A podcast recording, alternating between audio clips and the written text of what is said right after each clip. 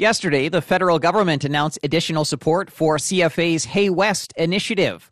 Here's Federal Agriculture Minister Marie Claude Bibeau. When we look back at the state of the agriculture sector in 2021, we can say this year has been marked by extreme climate change weather events.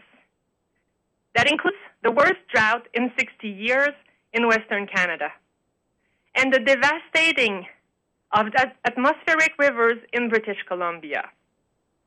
Firstly, I want to thank all industry leaders for your dedication and tireless support for the sector during these challenging times. Over the past few weeks, I have visited farmers devastated by the drought on the prairies and by flooding in British Columbia. It is heartbreaking to hear the stories of great loss and hardships experienced by these farmers. But more than anything, it is inspiring to see the great spirit of determination to rebuild. At times like this, farmers and all Canadians have been pulling together and helping their neighbors in need. That spirit of solidarity is what the Hay West initiative is all about. Almost 20 years ago, producers from across Canada united their united to help the western neighbors during a severe drought. Together, they organized rail shipments of hay from eastern Canada to farmers across the West. Hay West became an icon of Canadian community spirit. That spirit still runs strong in our rural communities today. The extreme drought conditions during the summer created significant hay shortages. Many livestock farmers and ranchers have struggled to secure enough hay to feed their animals. The relaunch of Hay West 2021 by the Canadian Federation of Agriculture is helping to meet that need.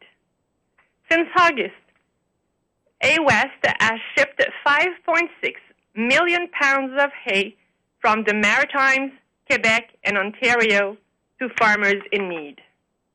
Through Hay has connected farmers like Roger Parkinson in western New Brunswick, who had a surplus of hay, with livestock producers like Lisa Ames from Saskatchewan, who was about to sell her breeding herd. Without the Hay West program, Lisa doesn't know what she would have done over the winter. The hay she received helps her get to the next season. The number of inspiring st- stories of solidarity like this grows week- weekly as more farmers are helped with their feed needs. Of course, the cost of shipping the hay add up quickly.